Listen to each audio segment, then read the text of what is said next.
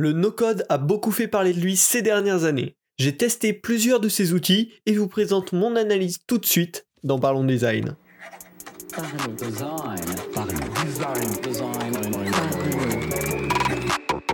La cinquième saison de Parlons Design est sponsorisée par ZK4S Theory, le site des product designers. Salut, c'est Romain Parchna, bienvenue dans Parlons Design pour un nouvel épisode dans lequel on va parler du no-code et du low-code. Euh, c'est des grosses tendances, enfin des types d'outils hein, très tendances en ce moment qui peuvent être super intéressants, notamment quand on est designer et qu'on n'a pas forcément de compétences en code pour donner vie à nos produits de manière très avancée, hein, pour aller plus loin que les prototypes qu'on peut aujourd'hui faire dans Figma ou Adobe XD. Euh, ils sont intéressants, mais forcément, comme tous les sujets tendances, ça reste à nuancer et euh, c'est souvent dépeint d'une manière très très très positive sans parler forcément des inconvénients. Et donc euh, l'idée de ce podcast c'est de vous faire un petit peu mon retour d'expérience là-dessus. J'ai testé pas mal de ces solutions et j'ai aussi un petit point de vue un petit peu développeur euh, vu que j'ai aussi des compétences en, développement web et iOS. donc ça permet voilà d'avoir un petit état des lieux là-dessus, un petit peu large et j'espère que ce, retour vous aidera en tout cas à faire vos choix d'outils et de, de prochains sujets on va dire, à découvrir, à explorer. Alors déjà, pour euh, reposer un petit peu les bases, ce qu'on appelle un outil no-code, c'est un outil qui permet de créer un vrai produit concret, utilisable par des euh, vrais utilisateurs finaux, sans avoir à coder, sans avoir à écrire une seule ligne de code, ni à comprendre comment fonctionne le code. Et la petite variante, c'est ce qu'on appelle le low-code, donc no-code, pas de code, et low-code, code faible code, on va dire, euh, faible proportion de code, ce sont des outils qui permettent de créer un produit sans code mais qui peut euh, intégrer du code pour apporter soit euh, du bonus, des trucs plus spécifiques, plus avancés, soit qui peut cacher certaines fonctionnalités spécifiques euh, derrière l'utilisation du code. En tout cas, c'est des outils un petit peu plus flexibles parce qu'ils sont pas cloisonnés aux limites en tant que tel du logiciel. Ils permettent une ouverture sur du code customisé sur mesure fait par l'utilisateur, qui permet bien sûr en général beaucoup plus de possibilités. Les avantages de ces deux grandes catégories d'outils, c'est que ça permet déjà à, à peu près tout le monde de créer un véritable produit. Hein. Euh, apprendre le code, c'est relativement dur. Après, il y a plein de technologies, plein de, plein, de spécificités, mais ça demande en tout cas un certain temps d'apprentissage. Là, avec des outils de no-code pour la plupart, c'est relativement intuitif et ça peut aussi permettre de, réaliser des, produits, des MVP, des premières versions, en tout cas de manière relativement rapide par rapport à du code, parce qu'on va souvent pouvoir bénéficier de templates ou d'outils drag and drop, d'outils d'import directement depuis Figma ou Adobe XD, qui font gagner beaucoup de temps. Après, cette rapidité de réalisation peut être à nuancer, parce que dès qu'on va rentrer dans du plus complexe, là on va y passer énormément de temps, là où avec un vrai produit développé, ça aurait pu être un petit peu plus rapide. En tout cas, globalement, c'est les deux grands atouts. C'est presque tout le monde peut le faire.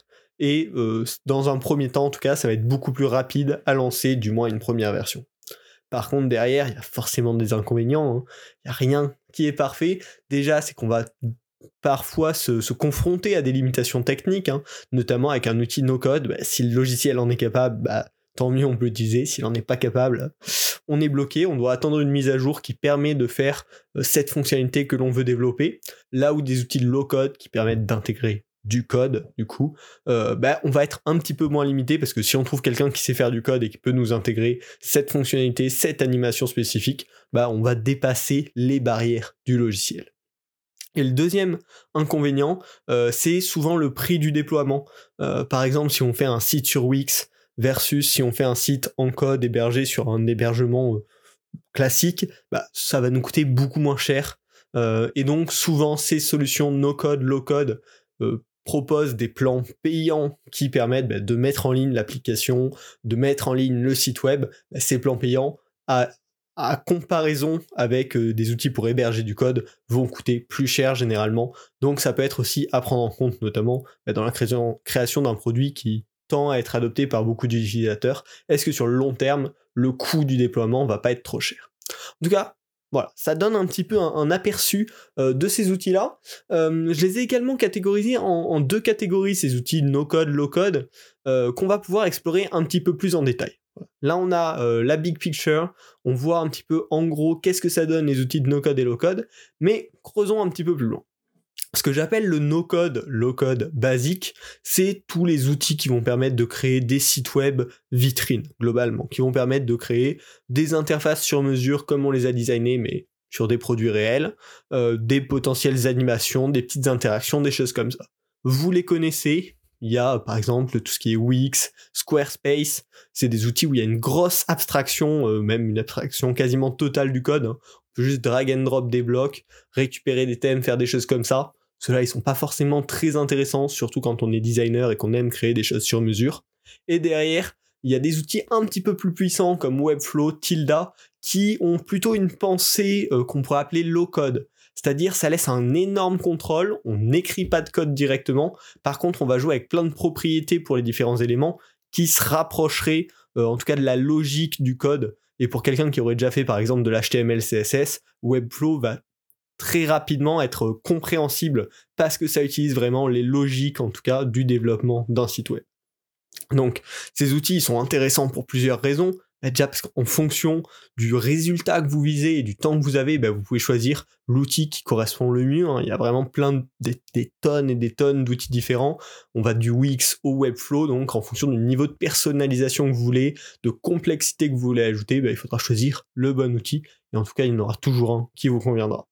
Les résultats produits par ces outils-là sont rarement très optimisés, mais en tout cas absolument fonctionnels, relativement bons en termes de référencement, euh, assez basiques, même s'ils promettent, ils promettent toujours des miracles, mais globalement c'est un niveau de référencement ok dans, les balises, dans la structure du code. En tout cas, c'est un fonctionnel, c'est des choses qu'on peut absolument utiliser sans aucun souci, et ça convient très bien pour bah, tout ce qui est site display, hein, où on doit euh, juste un site vitrine, où il n'y a pas de grosse complexité en termes de produits derrière, de système de connexion, d'inscription, de parcours sur mesure, ça va super bien fonctionner.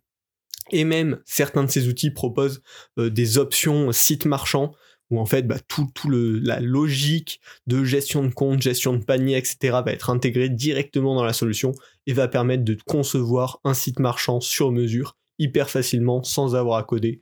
Et donc ça, ces outils-là fonctionnent très bien pour ça.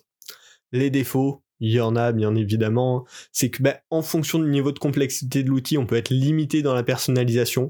Quand on arrive à des outils comme Webflow, bah, il y a presque plus de limites parce que bah, déjà on peut rentrer du code personnalisé à la main et les outils initiaux sont tellement euh, pensés comme du code qu'on peut quasiment accéder à tout. Donc ça, ça va vraiment dépendre de l'outil que vous utilisez.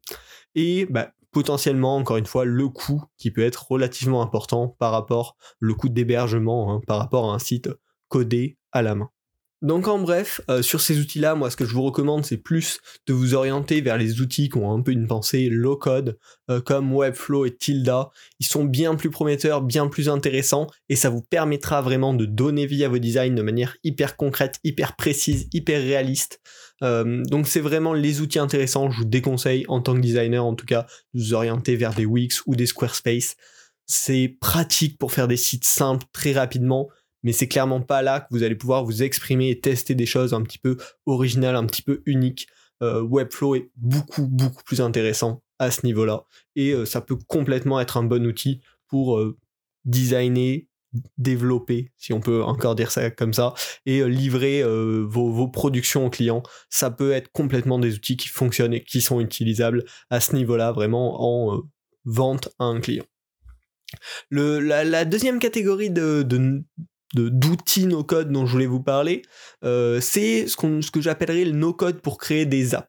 Euh, pour créer vraiment des produits où il y a une complexité unique. Euh, ça pourrait être du Le Bon Coin, Facebook, voilà, tout, tout Netflix, enfin voilà, tous ces outils, Uber, enfin tous les outils que vous utilisez où c'est pas juste un site vitrine, pas juste un site d'affichage, pas juste une page où il y a de l'information, mais vraiment quelque chose avec lequel on peut interagir, euh, consulter du contenu, poster du contenu, etc. Là, on rentre vraiment dans des euh, outils no-code beaucoup plus complexes, beaucoup plus gros, qui demandent beaucoup plus de travail, beaucoup plus d'apprentissage. Et là-dessus, mon avis est beaucoup plus nuancé. Euh, dans ce domaine-là, il y a par exemple Bravo Studio qui permet directement depuis Figma ou Adobe XD de créer une app mobile de manière assez intuitive, il est vrai. Euh, il y a également Bubble qui est un énorme outil qui permet à peu près de faire tout, mais qui est extrêmement complexe. Et il y a aussi Glide et Adalo. Euh, voilà, là c'est un petit peu les gros hein, pour vous les situer si vous voulez faire des recherches. Qui ont des approches un petit peu plus euh, template, c'est-à-dire on va pouvoir prendre un template de base et ensuite l'ajouter, le customiser. Euh, en tout cas, voilà, il y a énormément d'outils. Là, je vous en ai cité 4, mais il y en a des dizaines et des dizaines. Vraiment, c'est pas ce qui manque, les outils de no-code. Euh, surtout en ce moment, ça, sort de tous les côtés. donc déjà, le premier avantage de ces outils-là, c'est qu'il y a une grosse variété et des, différences en termes de niveau d'abstraction. Glide permet notamment bah, de créer des applications à partir d'une Google Sheet. Euh, voilà, en tout cas, c'est leur grosse accroche et c'est un, un, fonctionnement qui passe par les Google Sheets pour créer l'app. Euh, donc c'est assez intéressant, mais voilà, c'est hyper abstrait. Et des outils comme Bubble qui sont beaucoup moins abstraits où là vraiment on va aller euh, presque développer, toujours sans écrire de code, mais presque développer les fonctionnalités.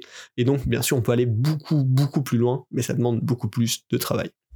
Donc ces outils-là, bah, ils permettent de créer des outils, enfin des, des, des projets hyper complexes sans code, et ce qui est intéressant, c'est qu'il simplifie énormément la, mise en place de ça, euh, notamment pour recréer des projets types. La plupart de ces outils ont euh, soit des tutos qui expliquent comment refaire par exemple un clone de Beurre ou un clone de Spotify, euh, ou voir des templates préfets qui permettent, si vous voulez notamment tester un projet scolaire ou un projet un peu test, démo comme ça, de très facilement avoir une app qui a l'air super stylée, a l'air super complète, mais derrière ça va être dur de l'entretenir et de la pousser plus loin. En tout cas, voilà, ça permet vraiment de faire des trucs complexes de manière relativement rapide. Par contre, pour moi, ces solutions ont vraiment beaucoup de défauts et sont pas encore très intéressantes aujourd'hui. C'est que finalement, dès qu'on va vouloir le pousser un petit peu loin, on va avoir besoin d'une logique de développeur, euh, vraiment à faire des conditions, à faire des triggers, à faire des, enfin voilà, toute cette logique de dev va être nécessaire en fait. Et alors même si on n'écrira pas de ligne de code, ben, c'est cette même pensée qu'on doit avoir. Euh, la courbe d'apprentissage est très difficile pour les outils qui permettent de faire vraiment beaucoup de choses, ou sinon on va se retrouver avec des limitations techniques. Euh, c'est là où Bravo Studio par exemple est super simple à utiliser, euh, ça va directement se connecter à votre fichier Figma et c'est en fonction de comment vous allez nommer vos calques que ça va gérer les divers comportements. Donc ça permet de faire des, notamment des apps où on va afficher des listes d'éléments hyper simplement. Il y a plein de features très sympas mais dès que Bravo Studio est pas capable de gérer telle ou telle interaction, bah, on est bloqué. Euh, par exemple, quand j'avais testé euh, Bravo Studio, je voulais faire une recherche dans laquelle on peut rechercher dans plusieurs types de contenus. Par exemple, une recherche, on va pouvoir tester, chercher à la fois dans une liste de podcasts et à la fois dans une liste d'articles. Et du coup, je voulais que dans ma recherche, il y ait ces deux types d'éléments qui puissent arriver. Bah ça, c'est pas possible. Si on fait une recherche dans Bravo Studio, on est obligé de rechercher dans un seul type d'élément. Euh, donc voilà, il y a des limitations techniques toutes bêtes comme ça, mais qui vont vous bloquer dans la conception de vos produits. Et sur les outils plus compliqués qui permettent quasiment tout comme Bubble, bah, la courbe d'apprentissage va être énorme. Et du coup, bah, pourquoi pas apprendre à dev tant qu'à faire? Voilà, c'est, un niveau de difficulté tel que est-ce que ça vaut vraiment le coup euh, d'utiliser du no-code pour ça? Et enfin, le dernier point, bah, c'est encore une fois le pricing la scalabilité à moyen terme. Hein. Euh, toutes ces solutions coûtent beaucoup plus cher euh, que l'hébergement d'une simple application ou euh, d'un site web.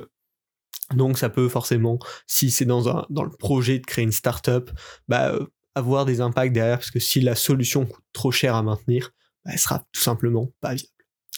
Donc voilà, J'espère vous avoir donné un petit aperçu de tous ces outils no-code, de, mon avis là-dessus. J'ai testé la une grosse partie de ces outils. J'ai testé Wix, j'ai testé Webflow, j'ai testé Bravo Studio, j'ai testé Bubble. Donc je vous fais vraiment un avis euh, voilà, basé sur quelque chose. C'est pas juste un avis de loin comme ça.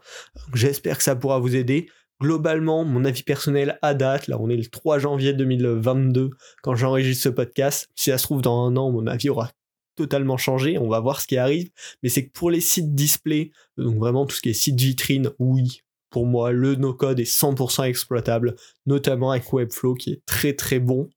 Euh, quand on veut faire du prototypage avancé, ça peut valoir le coup euh, d'utiliser par exemple Bravo Studio, mais en fait, si vous faites un bon proto-design sur Figma, hyper poli, hyper fini, avec des bonnes animations, des bonnes interactions, ça peut à peu près faire le même taf. Euh, donc c'est à voir. Est-ce que ça vaut le coup de passer du temps, de transformer notre proto en outil MVP avec Bravo Studio ou Bubble? C'est, vraiment à vérifier. Limite, si vous voulez vous faire plaisir, pourquoi pas.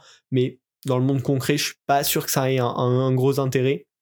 Et ensuite, si vous voulez créer un produit réel, un service complexe, euh, je vous déconseille vraiment de partir sur une solution de no-code. En tout cas, si c'est un produit que vous voulez faire vivre sur le long terme, ça reste très, très rapidement de bloquer, de coûter cher, euh, d'être, d'être galère. Donc je vous déconseille en tout cas pour le moment. Voilà. C'était mon avis, votre avis à vous, si vous avez expérimenté avec ces outils, m'intéresse énormément. Euh, si vous avez eu des expériences, si vous avez déjà vraiment utilisé sur un petit peu des gros projets, ça m'intéresse à fond. Euh, donc n'hésitez pas à venir m'en parler sur Twitter et sur LinkedIn. Euh, les liens sont dans la description et puis ça fait vraiment toujours plaisir quand, je peux discuter avec vous, avoir vos retours. donc n'hésitez pas. Si ce podcast vous a plu, vous pouvez bien sûr vous abonner. Parlons design, c'est toutes les semaines. Et le partager autour de vous. Hein. C'est le, podcast, ça, on bénéficie pas, on va dire, dans, l'écosystème podcast de ce qu'on peut avoir notamment sur YouTube où bah, il y a beaucoup de, recommandations, etc. Donc le meilleur moyen de faire grandir Parlons Design, c'est quand vous, vous le partagez, vous en parlez à vos collègues, vous en parlez à vos amis. Donc n'hésitez pas à leur envoyer un petit message. Tiens, écoute le dernier épisode de Parlons Design. Ça permet de faire grandir le podcast c'est toujours chouette. Et puis on se retrouve la semaine prochaine pour un nouvel épisode de Parlons Design. Salut